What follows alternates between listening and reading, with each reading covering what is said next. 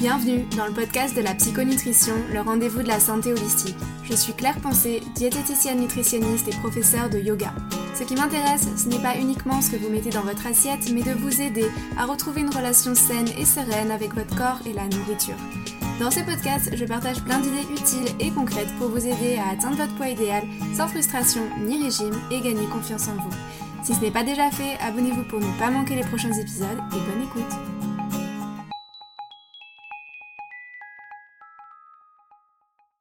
Bonjour et bienvenue dans un nouvel épisode du podcast. Je suis hyper contente de vous retrouver chaque semaine. Ça commence à faire un moment que j'enregistre ces épisodes et je le fais chaque fois avec le plus grand plaisir. Merci à vous d'être de plus en plus nombreux à m'écouter. Je vois chaque mois mes statistiques qui augmentent et ça me fait tellement plaisir, vous n'imaginez même pas. Merci aussi à ceux qui me laissent des petites notes sur Apple Podcast et Spotify, ainsi que ceux qui me laissent des commentaires sur Apple Podcast. Merci énormément pour votre soutien. Ça me touche beaucoup. Dans cet épisode, je reçois Coleen, connue sous le pseudo de Coleen au présent sur Instagram.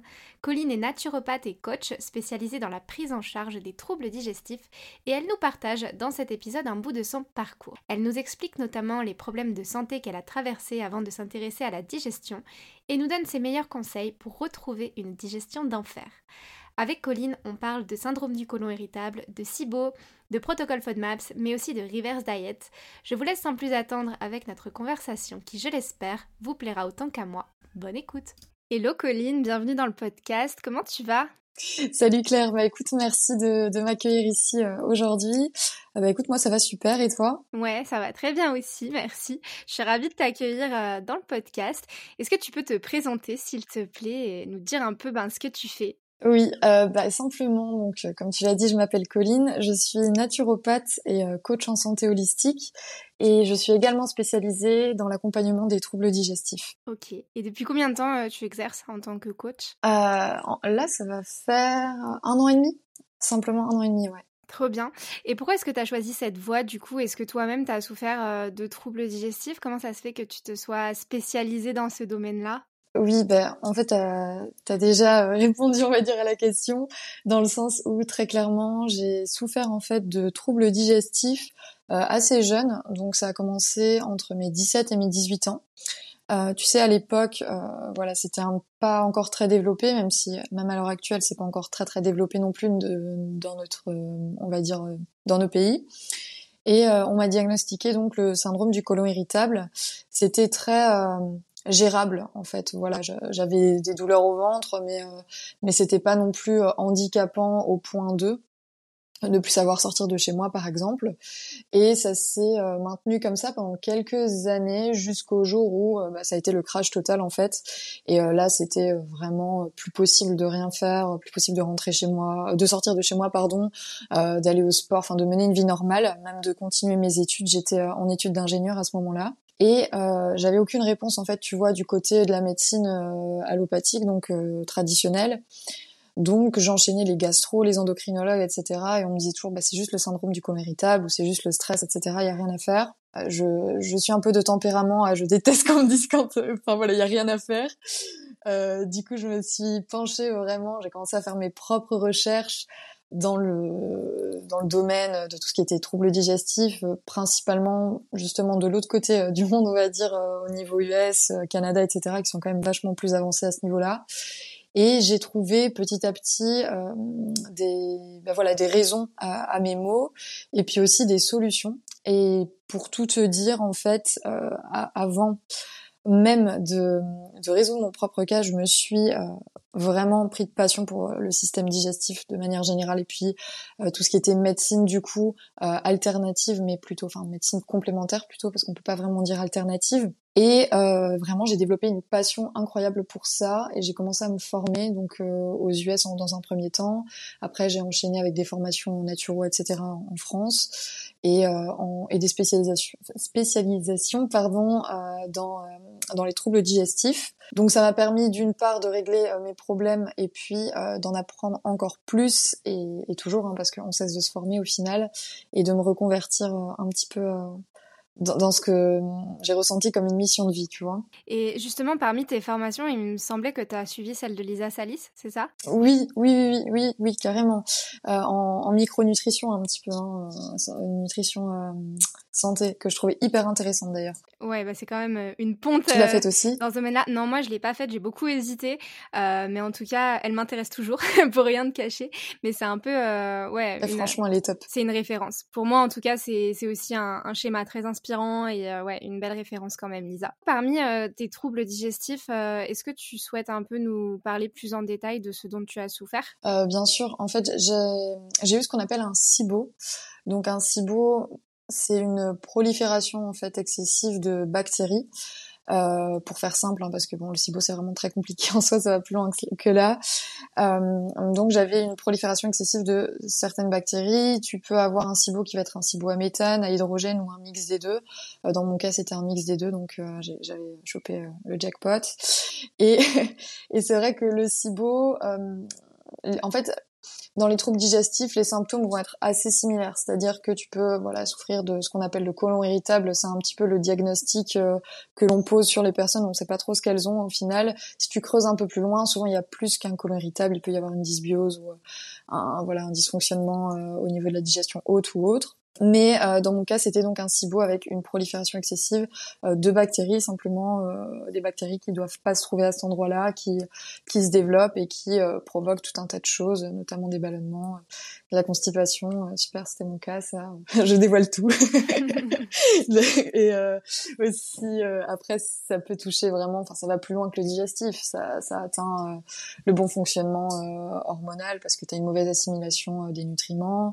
Ça touche aussi. Bon, on sait que la connexion intestin-cerveau fait que tu peux avoir des troubles digestifs et du coup avoir des grosses variations au niveau de l'humeur, des symptômes qui vont s'apparenter un petit peu à la dépression. Donc c'était vraiment un beau bazar qui provenait en fait de mon intestin. Et est-ce que tu sais comment tu as chopé ça ? T'as connu la cause en fait de ce SIBO ?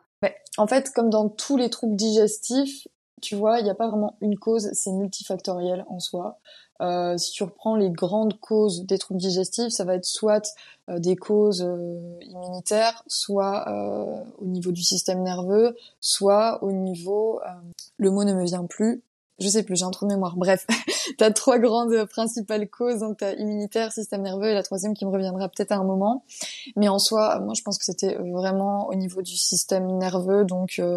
trop, enfin voilà, j'ai eu une vie quand j'étais plus jeune, etc., qui était extrêmement stressante, je me mettais aussi la barre très haut dans les études, puis même avant les études, et voilà, en finale, je sais que j'avais une très mauvaise gestion de stress et que ça a impacté très certainement mon système digestif, et en plus de ça, j'ai aussi eu la riche idée, quand j'avais 16-17 ans, d'entamer un régime pour, à l'époque, ressembler aux filles dans les magazines, parce que c'était pas encore tant que ça les réseaux. Et je suis tombée vraiment dans le cercle vicieux de la restriction, plus, qui a pas duré si longtemps que ça en soi. Je me suis rapidement sortie de là, mais ça a été assez long que pour mettre un beau bazar dans mon microbiote, quoi.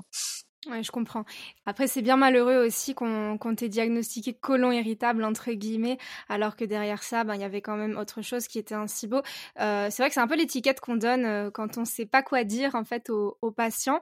Et ça me fait penser à un article que j'avais rédigé sur le blog qui parlait justement du SIBO comme étant la face cachée du côlon irritable qui en fait empêchait certains diagnostics, quoi. Plein de personnes qui en fait ont un SIBO et pourraient être traitées différemment portent l'étiquette du côlon irritable alors qu'en fait il y a 20 000 cas de côlon irritable dans le monde, quoi.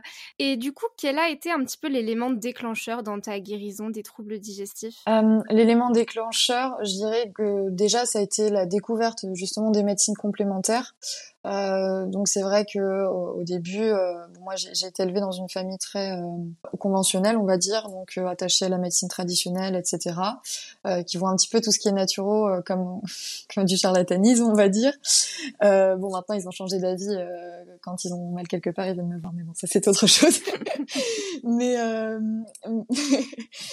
dans l'idée, c'est vraiment la découverte des médecines complémentaires et une autre approche de la santé, tu vois. J'ai arrêté de voir mes troubles digestifs déjà comme une fatalité, parce que c'est vrai que quand t'as le syndrome du côlon irritable et que tu vas chez le gastro, on te dit que c'est un dysfonctionnement et qu'en gros t'es condamné à vivre comme ça toute ta vie. Alors je suis peut-être très tranchée à ce niveau-là, mais je suis absolument pas d'accord avec ça. Le fait de mettre, enfin d'avoir une approche très globale, c'est ce que j'essaie de communiquer au maximum, tu vois. C'est on va jouer sur tout. Alors oui, tu vas avoir des protocoles qui vont être intéressants en termes d'alimentation et de compléments alimentaires pour gérer un SIBO par exemple, mais ça va être hyper intéressant aussi de venir s'attaquer aux autres facteurs qui peuvent entretenir le trouble. Donc gestion du stress, sommeil, hygiène de vie, activité physique adaptée, etc. S'il y a eu des traumas dans le passé, c'est aussi venir s'occuper de tout ça avec un suivi psychologique ou autre, mais vraiment avoir une approche globale.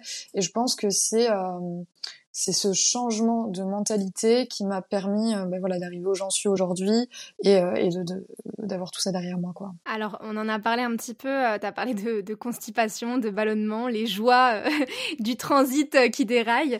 C'est aussi les deux grands fléaux de notre siècle, hein, donc t'es pas la seule concernée, tu seras pas la dernière. C'est clair. Et surtout nous, les femmes, en fait, c'est vrai qu'on en reparlera plus tard, mais on a aussi, nous, on est sujettes aux déséquilibres hormonaux. Quels seraient tes conseils au niveau de l'alimentation pour atténuer ces symptômes pas très agréables? Et puis, j'ai envie de dire, pour reprendre tes mots, pour retrouver une digestion d'enfer. J'adore. Alors, comme d'habitude, dans un premier temps, enfin, j'aime bien toujours le rappeler, tu vois, mais comme tu l'as dit, la constipation, ça peut être aussi signe de, d'un dérèglement hormonal ou quelque chose qui fait que. Donc, toujours intéressant de venir s'intéresser à la cause première. Enfin, allez, essayer de chercher, mener des investigations pour comprendre pourquoi il y a un ralentissement de transit, pourquoi il y a ces ballonnements, etc. Après, au niveau de l'alimentation, ça va être vraiment au cas par cas, tu vois. Par exemple, si on reste très général, on va essayer quand même de conseiller une alimentation qui va être assez simple pour que ce soit très digeste, donc c'est-à-dire pas trop d'aliments différents au sein d'une même assiette. On va ajuster la quantité de fibres. Alors contrairement à ce qu'on peut croire, parce que souvent quand tu vas chez le médecin, si tu dis que t'es constipé, on va dire mangez plus de fibres et buvez plus d'eau.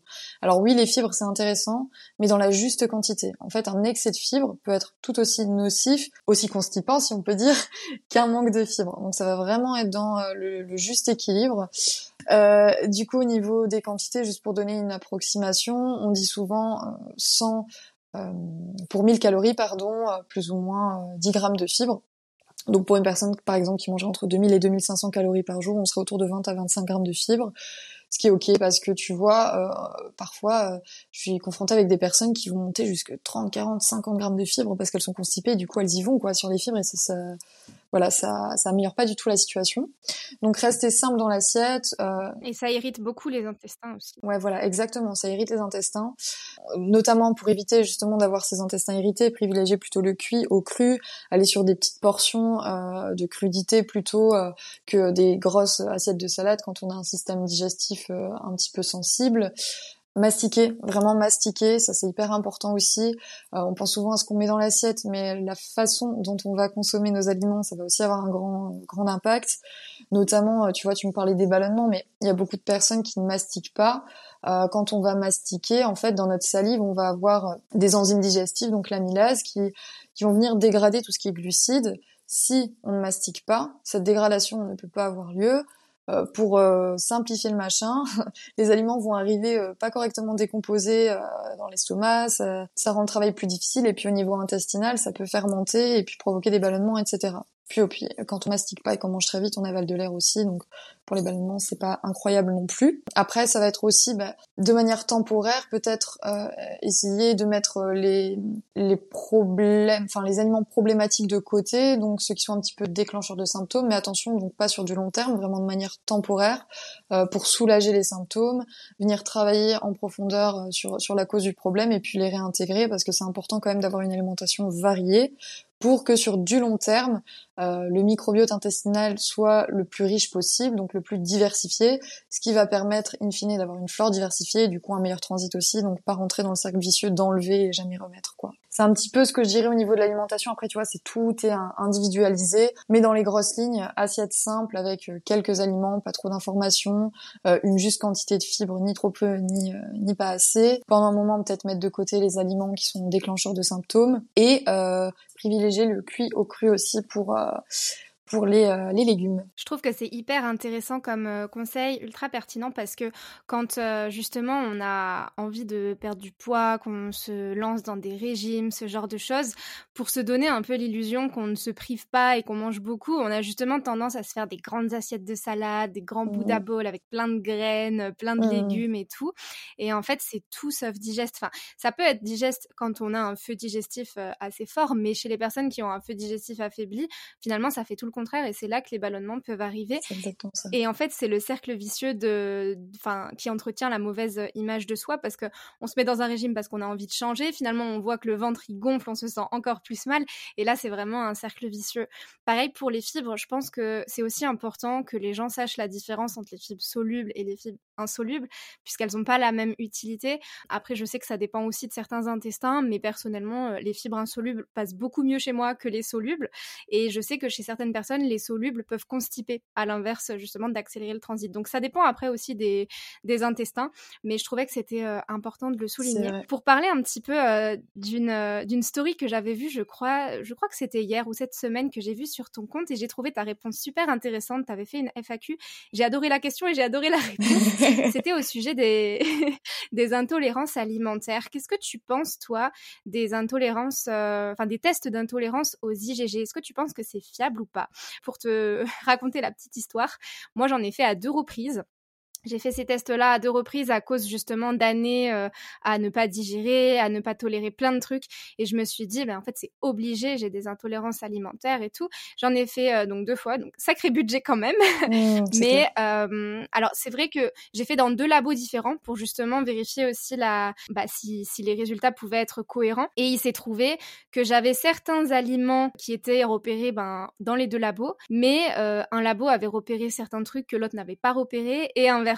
Alors j'ai trouvé ça quand même un peu louche, et du coup je me demande quand même à quel niveau est-ce qu'on peut se fier à ce genre de test qui quand même coûte très cher. Tu vois, justement quand j'ai eu cette question, je souriais, parce que c'est vraiment un peu le test à la mode, on va dire, enfin pas à la mode, mais on repose beaucoup d'espoir sur ces tests-là en disant je vais très clairement savoir ce qui me pose problème, ce qui me pose pas problème, parce qu'on associe directement ballonnement ou problème digestif avec des intolérances alimentaires. Moi honnêtement, après c'est un avis qui est purement personnel, je trouve que c'est pas franchement pertinent, du moins il y a beaucoup plus intéressant à faire, surtout pour la somme d'argent que tu vas mettre dedans. Déjà je me suis un petit peu penchée, et il y a aucune étude, aucune recherche scientifique qui justifie vraiment la fiabilité de ces tests-là, donc ça c'est une première chose. Deuxième chose, en pratique, comme tu l'as dit, les tests peuvent être très controversés. Tu peux avoir des résultats qui vont te dire noir et d'autres qui disent blanc, alors t'es un petit peu perdu, tu dis ok, alors j'ai éliminé noir et blanc, mais il me reste quoi? Et ensuite, en pratique, pour moi, vraiment, en le voyant avec des personnes qui viennent me voir en consultation, etc., ça crée 2 choses. Premièrement, ça crée une peur pour ces aliments-là, parce que la personne se dit ok, donc je suis intolérante à tout ça, donc tout ça, en soi, on le considère un peu comme une allergie, tu vois. On se dit, tout ça, je ne peux plus manger.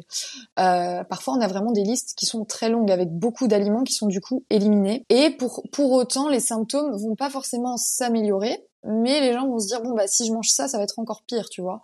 Donc, on est dans une espèce de... Il y a une peur alimentaire qui va naître. En plus, ça ne règle pas les soucis. Et en plus... ça t'enlève, comme on parlait tout à l'heure, ça t'enlève de la variété au niveau de l'alimentation, et ça t'expose à d'autres problèmes comme des carences nutritionnelles.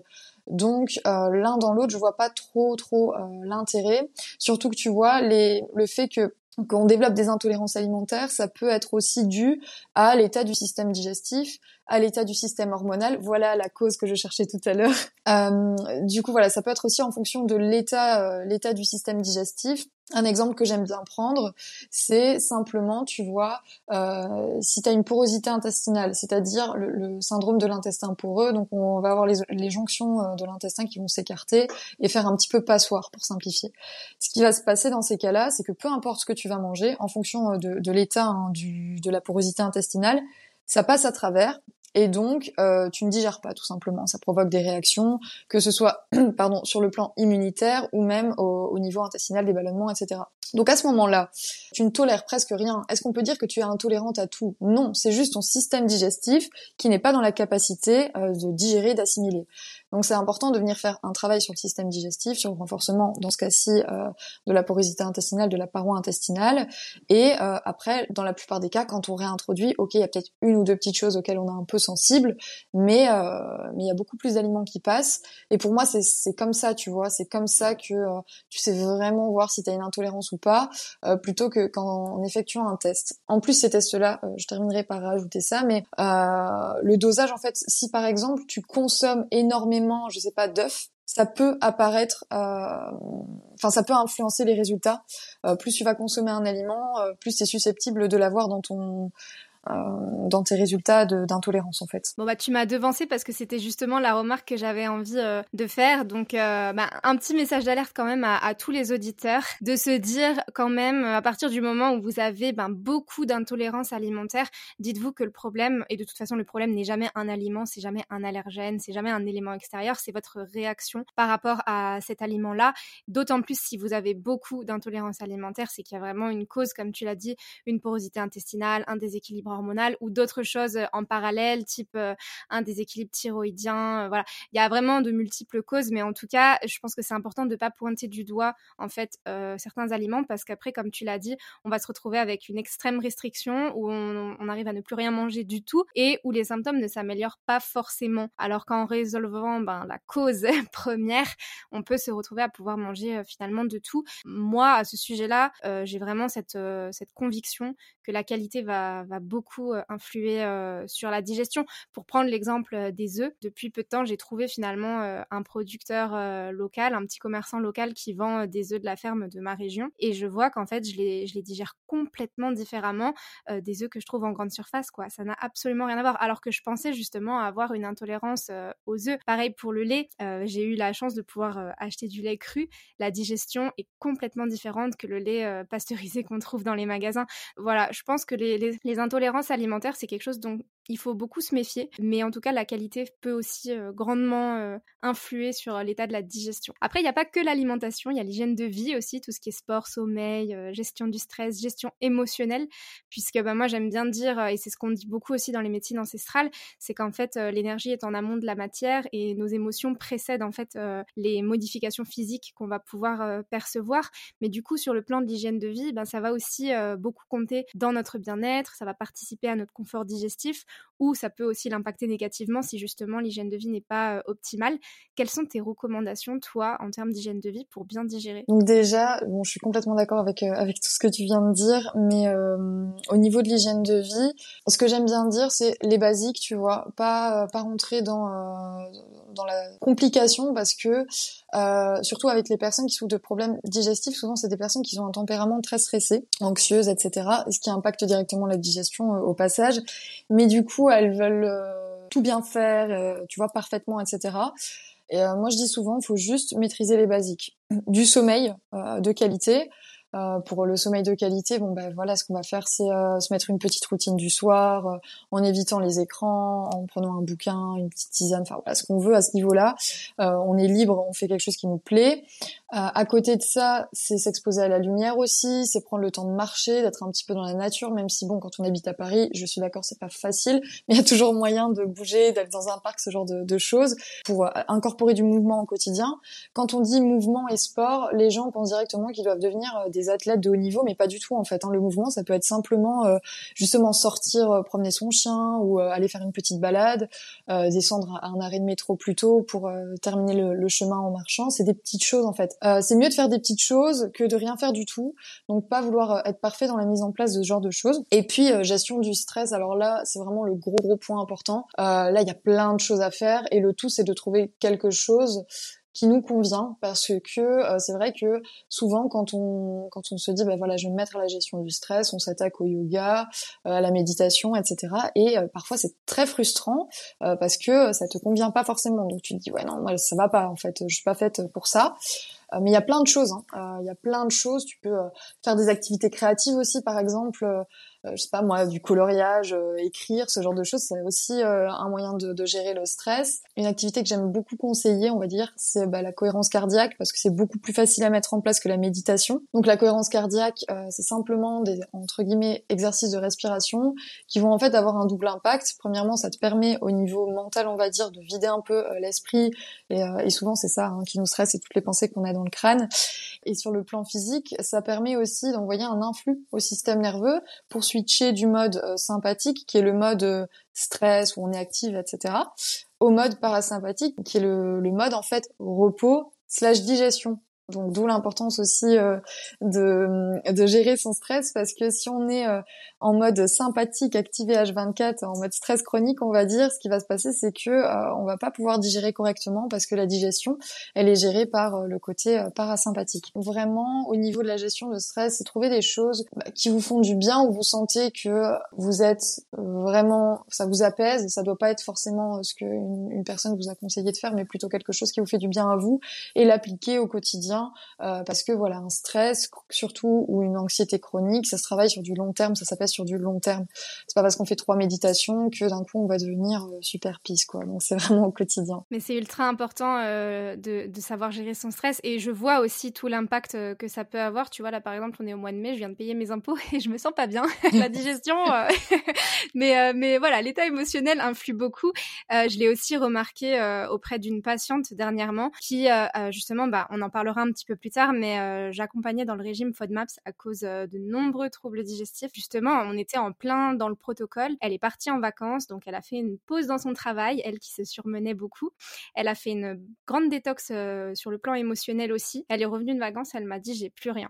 J'ai plus aucun trouble digestif, j'ai remangé tous les aliments qui m'étaient temporairement interdits, ça ne m'a absolument rien fait, et c'est comme avant, quoi. Et moi j'ai trouvé ça incroyable, parce qu'en fait c'est là où tu te dis, bien sûr qu'il y a plein de protocoles qui ont leur utilité, comme j'ai dit, on en reparlera, mais il y a aussi des fois où t'as affaire à des miracles un petit peu, et où finalement tu sais même pas expliquer le pourquoi du comment, mais où les choses vont mieux tout simplement parce qu'il y a eu peut-être un lâcher prise au niveau émotionnel, et moi je trouve ça incroyable. Justement, en parlant du protocole FODMAP, je pense que certaines personnes qui nous écoutent ont le fameux syndrome du côlon irritable, ou en tout cas portent cette étiquette qu'on leur a chaleureusement attribuée. Pour toutes ces personnes-là, il y a fort à parier que vous ayez entendu parler de ce protocole FODMAP. Est-ce que, Coleen, tu peux nous expliquer de quoi il s'agit ? Alors, avec plaisir. Les FODMAP, en gros, déjà, sont des glucides à chaîne courte qui sont fermentescibles, et ils ont été identifiés par la Monash University comme posant problème en fait aux personnes qui ont le syndrome du côlon irritable, c'est-à-dire que ils vont être mal dégradés, et du coup en fait ils vont fermenter au niveau de l'intestin de ces personnes-là, et créer les symptômes que l'on peut connaître, comme les ballonnements, alternance dans le transit, ça peut être de la constipation, de la diarrhée, ou un mix des deux. Ces FODMAP, on va les retrouver dans des aliments comme le blé, comme l'avocat, comme la pomme, les champignons, l'ail, l'oignon, enfin voilà, il y a dans pas mal d'aliments différents. Il y a plusieurs types de FODMAP, donc on va avoir les fructanes, les galactanes, le mannitol, le sorbitol, le lactose, le fructose. Et ce qu'on fait dans un protocole FODMAP, c'est que pour une période de temps limitée, on va enlever tous ces FODMAP, du moins on va les garder en quantité low FODMAP, et ensuite on va les réintroduire un par un pour voir si effectivement il y a une intolérance alimentaire à une certaine classe de FODMAP. Voilà en gros. Ce qui est important, et c'est pour ça que je profite de cette question pour le dire, ce qui est important avec ce protocole, surtout qu'on en entend beaucoup parler sur internet, c'est de faire très attention à ne pas rester bloqué dans l'éviction. C'est-à-dire que souvent, les personnes qui ont le côlon irritable vont tester le régime FODMAP, si elles le font bien, elles vont se sentir mieux, donc avec moins de symptômes, etc. Et du coup, elles se disent « mais pourquoi je vais aller réintroduire tous ces aliments si je me sens si bien comme ça ?» Sauf que là, on s'expose. Ouais, c'est vraiment le danger. Du coup, là, on s'expose sur du long terme à une variété alimentaire, encore une fois, qui va être amoindrie. Et il faut vraiment garder en tête que la variété alimentaire, ça va provoquer quoi ? La variété du microbiote intestinal, donc des bactéries au niveau du microbiote intestinal. Plus le microbiote intestinal est riche, plus ça va avoir des effets positifs sur la santé, et notamment sur l'immunité du corps. Donc, ce qui va se passer, c'est que plus on va enlever des aliments, plus le microbiote va être pauvre, moins on va tolérer d'aliments du coup, et au plus on va avoir une immunité qui va être amoindrie, et du coup on s'expose à d'autres problèmes. Et à des carences nutritionnelles également, étant donné que on n'a pas voilà, l'ensemble des nutriments qui sont nécessaires en enlevant pas mal d'aliments. Donc important vraiment de respecter la phase d'éviction et de passer à la réintroduction après. Est-ce que toi, du coup, tu as suivi personnellement ce protocole ? Et si oui, ben quel bénéfice est-ce que tu en as tiré ? Alors oui, moi j'ai suivi ce protocole il y a quelques années, du coup, quand je me suis occupée de mon SIBO. Les bénéfices, bah, très clairement, hein, une grosse baisse de symptômes, j'étais ballonnée H24, mais vraiment pas possible, quoi. J'avais un nombre de femmes enceintes de pas de 3 mois, mais de 6 mois. Du coup, vraiment, à ce niveau-là, grosse réduction de symptômes. Et puis, ça m'a permis aussi, donc, de traiter, entre guillemets, mon SIBO sur le côté de manière plus sereine, parce que j'étais pas handicapée par mes symptômes au quotidien. Et derrière, lors de la réintroduction, de voir à l'époque, hein, et puis là, tu vois, ça va être un bon exemple par rapport à ce qu'on disait tout à l'heure, mais à l'époque, je me souviens, lors de la réintroduction, l'avocat ne passait pas du tout, donc le sorbitol, ça ne passait pas du tout chez moi, vraiment même un petit bout, tu sais, qu'on retrouve dans des sushis, là, dans des maquis, ça passait pas du tout. À l'heure actuelle, je peux manger un avocat en entier sans problème, parce que voilà, il y a eu un travail qui a été fait sur ma porosité intestinale, etc. Donc une intolérance, on peut dire, qui a évolué en soi. Mais oui, donc à l'époque, ça m'a permis de vraiment faire diminuer les symptômes, pouvoir m'occuper de mon SIBO, et derrière pointer un peu du doigt les aliments qui, à cet instant-là, du moins, ne me convenaient pas encore. Ok, et quand tu parles de porosité intestinale, est-ce que tu as des solutions ou des choses que tu as faites pour justement la soigner ? Alors, la porosité intestinale... Oui, alors il y a des compléments alimentaires, hein, surtout à ce niveau-là, qui vont être utiles. Maintenant, c'est vraiment à individualiser pour ce sujet-là, parce que par exemple, tu vois, on peut donner de la glutamine, mais la glutamine, si t'es déjà constipé de base, ça peut constiper encore plus. Tu vas avoir des complexes qui sont déjà réalisés chez certains laboratoires avec un mélange soit de mastic, soit de glutamine avec certaines vitamines, des complexes de vitamines, l'aloe vera qui peut être hyper intéressant aussi. Moi, j'aimais bien me faire régulièrement du bouillon d'os, donc c'est pas vraiment un complément alimentaire, mais c'est tout comme, en soi c'est hyper intéressant avec tout le collagène qu'il y a dedans, etc., pour reformer la paroi intestinale. Donc ça, c'est un petit peu les choses qu'on peut inclure, et puis voilà, et limiter un peu les irritants pendant un certain temps, et chouchouter sa paroi intestinale avec ces petits compléments-là. C'est sur du long terme, hein. C'est sur du long terme que ça se fait. Alors, on a parlé SIBO, on a parlé protocole FODMAPs, maintenant il y a aussi le gluten et le lactose qui rentrent en jeu et qui deviennent de grands enjeux à partir du moment où on s'intéresse à la santé de son intestin. Qu'est-ce que tu en penses, toi ? Est-ce que tu penses qu'ils sont vraiment aussi mauvais qu'on peut les qualifier ? Très bonne question, hein. Non, pas du tout pour le coup. Tout est question de terrain et de, comme tu l'as dit tout à l'heure, qualité. Donc, c'est-à-dire, tout est question de l'état actuel du système digestif, du système immunitaire, du système hormonal de la personne. Par exemple, une personne qui a une maladie auto-immune, on va quand même venir éviter le gluten, hein. On pense par exemple à Hashimoto pour la thyroïde, ou une personne qui, à l'instant T, a une grosse porosité intestinale, une grosse inflammation au niveau de l'intestin. Tout ce qui va être gluten et produits laitiers vont être plus difficiles à digérer, donc fatalement, on va les éviter à ce moment-là. On fait un travail en parallèle en fonction des problèmes, et après il n'y a aucun problème, à mon sens du moins, à avoir une consommation de gluten et de produits laitiers si ça passe très bien chez la personne, et si en plus on privilégie la qualité. Tu vois, c'est comme tu le disais, il y a gluten et gluten. T'as une différence entre un pain au levain, la farine de blé ancien que tu tolères comme sur des roulettes, et un pain de mie que tu trouves au magasin.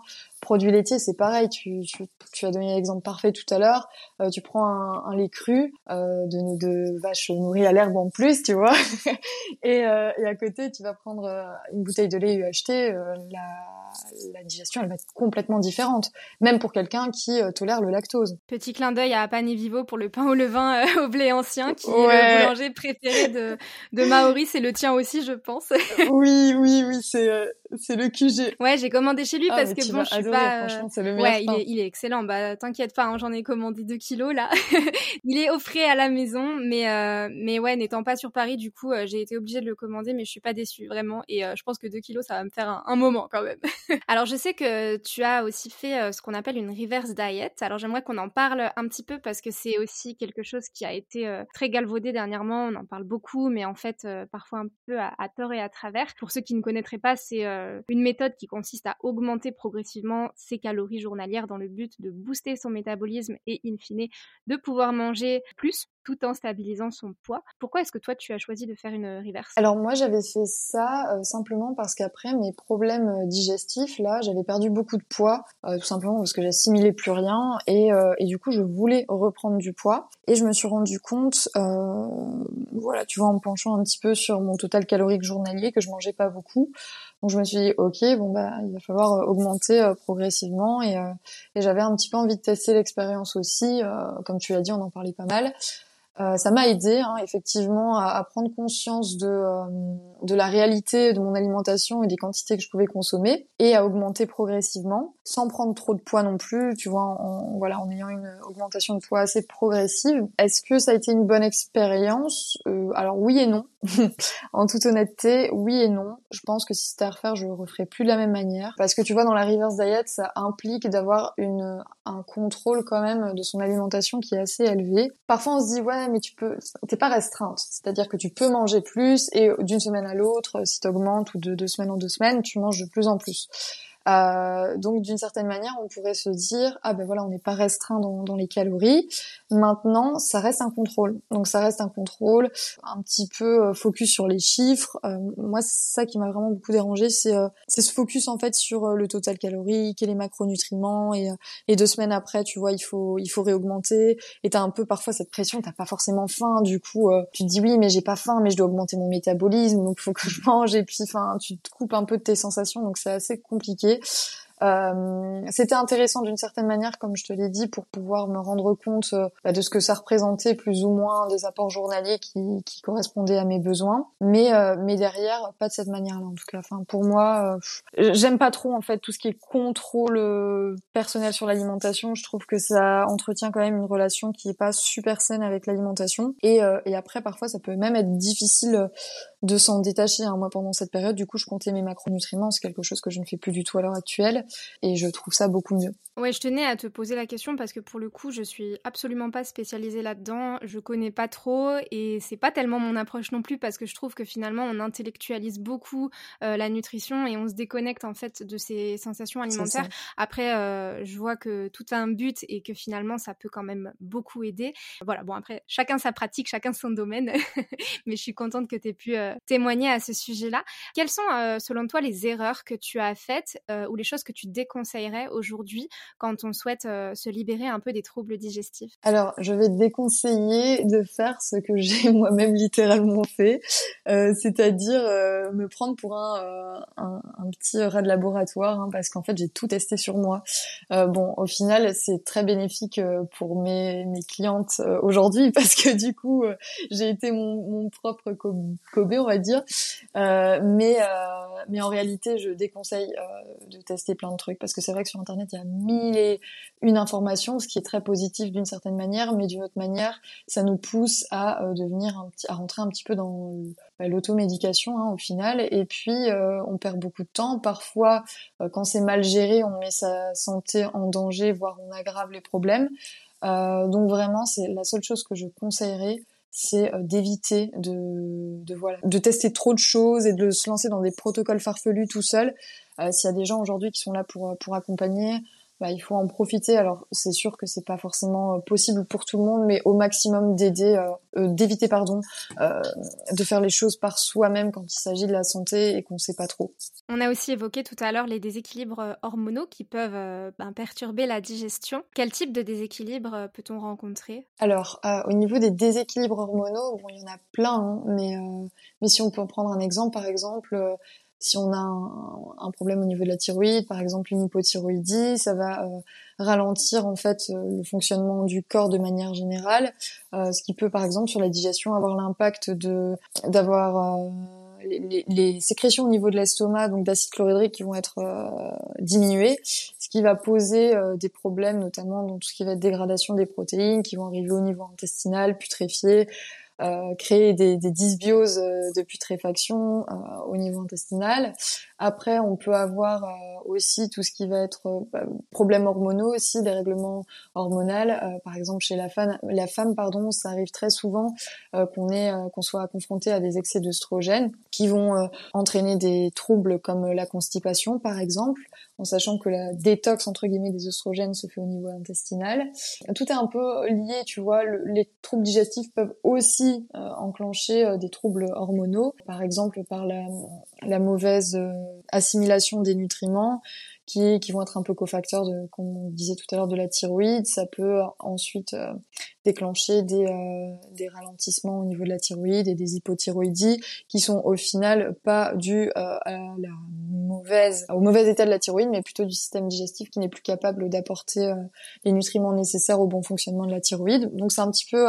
tout est tellement imbriqué, tu vois, que au final, c'est pour ça que c'est important d'avoir une approche globale, de considérer troubles hormonaux et troubles digestifs par exemple en même temps. Et est-ce que tu aurais des conseils que tout un chacun pourrait mettre en place pour prévenir un potentiel déséquilibre hormonal ? Conseil à ce niveau-là, ça va vraiment se jouer sur l'alimentation. Donc s'il n'y a pas de troubles digestifs par exemple et qu'on veut prendre soin de sa santé hormonale, donc avoir une alimentation très variée, en soi des produits bruts, éviter justement de rentrer dans des dogmes de la nutrition et de mettre tout un tas de choses de côté. On varie les couleurs dans l'assiette, ce qui nous permet d'être confrontés à différents micronutriments. On varie aussi les sources de glucides, les céréales, etc. On incorpore des bonnes graisses dans notre alimentation. Il ne faut pas avoir peur non plus des graisses saturées, comme on peut retrouver par exemple dans le beurre, le ghee. Enfin voilà, il faut mixer un petit peu tout, un peu d'avocat par-ci, un peu d'huile d'olive par-là, un peu de beurre au lait cru ou de ghee, ce qui nous permet encore une fois d'être exposé à un max de micronutriments. Ça, c'est au niveau de l'alimentation. Ensuite, on veille à avoir une bonne hydratation aussi, qui est importante pour le bon fonctionnement du corps. Donc hydratation, c'est très individuel, ça dépend un peu de l'activité de chacun. Sommeil, le sommeil très important, notamment pour éviter des fatigues chroniques et ce genre de choses qui vont venir épuiser nos petites surrénales et dérégler les sécrétions de cortisol, et la thyroïde aussi qui va être fatiguée dans la foulée, on va dire. Ensuite, on pratique une activité physique qui va être adaptée. Pas besoin, encore une fois, de devenir un athlète pro, mais on se bouge un petit peu au quotidien de la façon qui nous fait plaisir. On fait plus attention à la gestion du stress et on met en place vraiment des choses qui nous aident à ce niveau-là, parce que, comme on l'a déjà dit tout à l'heure, c'est aussi le stress qui va vraiment venir perturber en fait le fonctionnement global du corps, notamment avec des sécrétions excessives de cortisol qui vont inhiber d'autres fonctions à l'intérieur de l'organisme. Et du coup, avoir une bonne gestion de stress, savoir sortir justement ce stress chronique, de cette anxiété chronique, ça va aussi nous aider sur un plan physique. Donc passer au-delà de l'alimentation qui est très importante, mais aussi avoir cette approche globale dans tous les domaines de l'hygiène de vie, on va dire. Alors toi, tu accompagnes en consultation les personnes qui souffrent de troubles digestifs au sein d'un accompagnement qui s'appelle Belly Queen. En quoi ça consiste ? L'accompagnement, si tu veux, donc je faisais des consultations que j'ai littéralement mis en pause pour le moment, parce que je me suis rendu compte que l'accompagnement me permet d'aller beaucoup plus en profondeur. Comme on l'a dit, tu vois, les troubles digestifs sont multifactoriels. Tu vas avoir bien évidemment la sphère digestive qui va être en compte, mais aussi la sphère psychologique, sphère hormonale, etc. Mais gros point sur la sphère psychologique, la gestion du stress, etc. Et en consultation, j'étais limitée avec ça dans le sens où je pouvais pas forcément apporter le soutien et toute l'aide qu'on peut apporter dans un accompagnement. Et du coup, tu repars avec un protocole et puis tu revois la personne un mois après, parfois la lâcher, tu sais pas trop, en tout cas c'est un petit peu ce que je rencontrais. Du coup, je me suis dit go créer un accompagnement que j'aurais voulu trouver le jour où j'en avais besoin, qui me permet d'apporter à mes clientes une approche globale. Donc fatalement, on va parler alimentation, on va parler aussi compléments alimentaires, on va mener des investigations sur le fond du problème pour le résoudre. résoudre. Mais il y a aussi derrière une grosse part qui est jouée sur le soutien, sur la gestion du stress, sur la recherche d'un équilibre pour la personne, que ce soit en termes de physique mais aussi de mental. Donc c'est vraiment une petite période de 3 mois qui va être centrée sur l'amélioration des troubles digestifs, mais bien plus que ça en fait. C'est vraiment le but, c'est l'amélioration, comme je le dis, à 360 degrés quoi. Je te rejoins totalement quand en fait tu accompagnes des gens sur une thématique quand même assez spécifique. Finalement, à un moment donné, tu arrives à un point où tu arrives à baliser en fait un certain parcours pour les amener du coup d'un point A à un point B.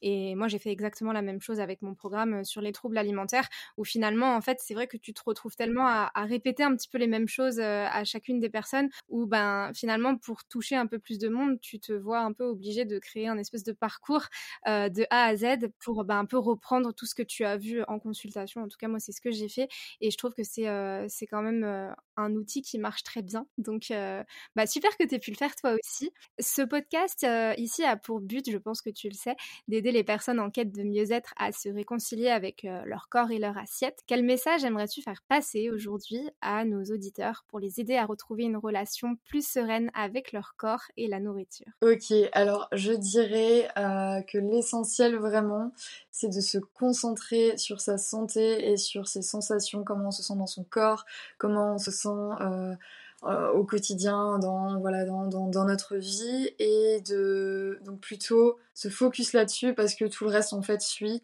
Je sais qu'on a souvent tendance à se focaliser sur le physique, comment je me sens, comment je me trouve, etc.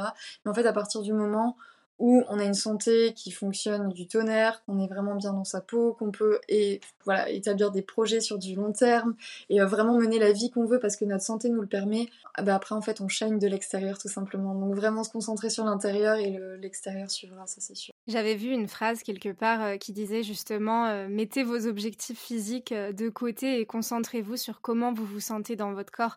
Et en fait ça fait vraiment écho, enfin moi ça m'a beaucoup fait écho, ça m'a beaucoup parlé en fait, et je trouve que ça rappelle un peu ce que tu viens de justement te dire. Ça remet les pendules à l'heure. On passe aux traditionnelles questions de fin que j'aime bien poser à mes invités sur ce podcast. Ma première question, c'est: qu'est-ce que représente le corps pour toi? Pour moi, le corps représente un peu... C'est marrant parce que ma vision a tellement évolué au fur et à mesure du temps. Je dirais qu'à l'heure actuelle, le corps représente vraiment déjà une maison que je chéris, mais aussi surtout un véhicule, tu vois, un véhicule qui me permet de mener ma vie, de mener mes projets, de faire les choses que j'aime, d'être avec les gens que j'aime, etc. Donc je le vois plus comme un véhicule dont je prends vraiment très, très grand soin pour pouvoir réaliser tout ce que je souhaite. Et qu'aimerais-tu dire à ton corps aujourd'hui ? Franchement, j'aimerais lui dire merci d'être encore là aujourd'hui et de ne pas m'avoir laissé tomber après toutes les bêtises que j'ai pu faire dans le passé, quoi. On a tous fait plein de bêtises. Ouais.